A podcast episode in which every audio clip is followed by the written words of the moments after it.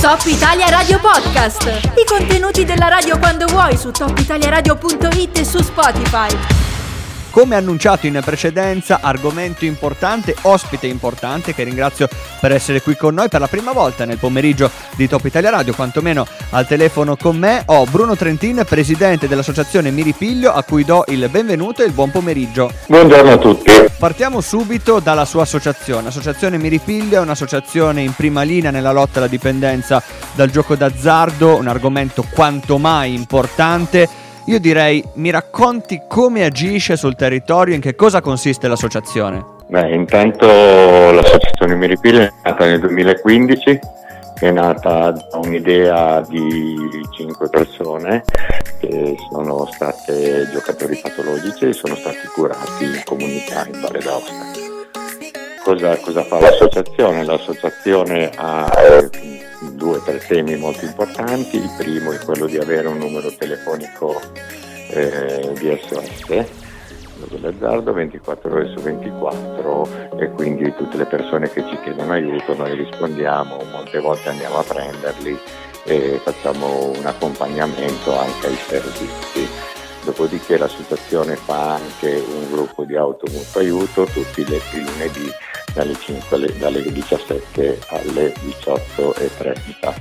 L'associazione però è anche impegnata in azioni di prevenzione e contrasto all'azzardo, intervenendo nelle scuole alla settimana della legalità organizzata dalla Regione Valle d'Aosta, collabora con tutti i servizi istituzionali e anche con le forze di polizia eh, per quanto riguarda i controlli, i controlli sul, eh, sul, rispetto della legge regionale e del regolamento comunale.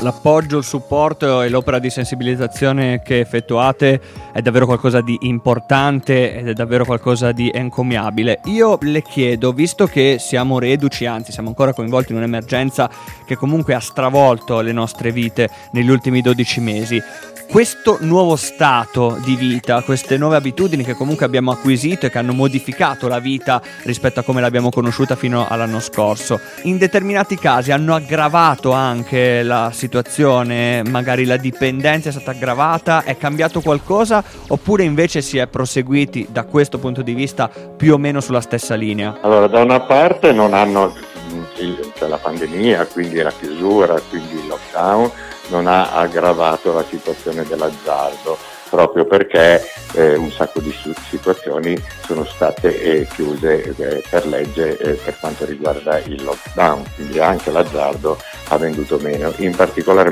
modo in certi. dall'altra parte c'è stato eh, un discreto, anche se non totale, passaggio da un gioco all'altro.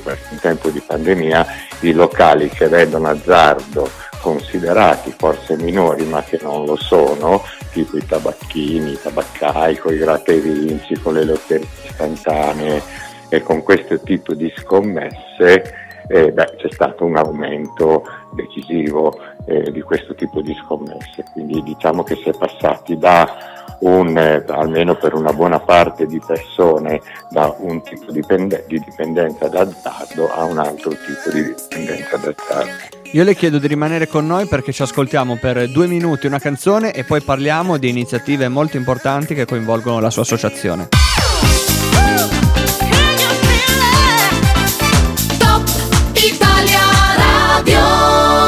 In diretta con Bruno Trentin, presidente dell'associazione Mirifiglio, abbiamo raccontato le gesta, la genesi e l'azione quotidiana di questa associazione, abbiamo raccontato anche come è modificato il contesto durante l'emergenza pandemica, quindi durante gli ultimi 12 mesi. Adesso andiamo alla strettissima attualità, cioè dei video che sono presenti sui vari social, quindi sono facilmente accessibili a chiunque, che riguardano proprio il contesto, la dipendenza, la lotta anche alla dipendenza, l'opera di sensibilizzazione a cui ha fatto già riferimento in precedenza. Partiamo da due video che sono effettuati in collaborazione con Friend Division e con Cubi Teatro e appartengono all'opera video inedita Parasar. Di che cosa si tratta? Questi due video sono, sono nati da un'idea eh, di, degli attori, delle, dei protagonisti di Friend Division di teatro, con la mia anche partecipazione eh, e, e, e rappresentano la, la c'è una rappresentazione della, della, lotta tra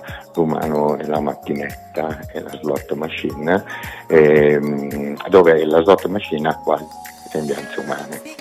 Ehm, è, un, è, un, video molto bello secondo me, molto, è fatto molto bene ehm, e, ehm, racconta proprio la situazione del giocatore una volta che diventa malato patologico.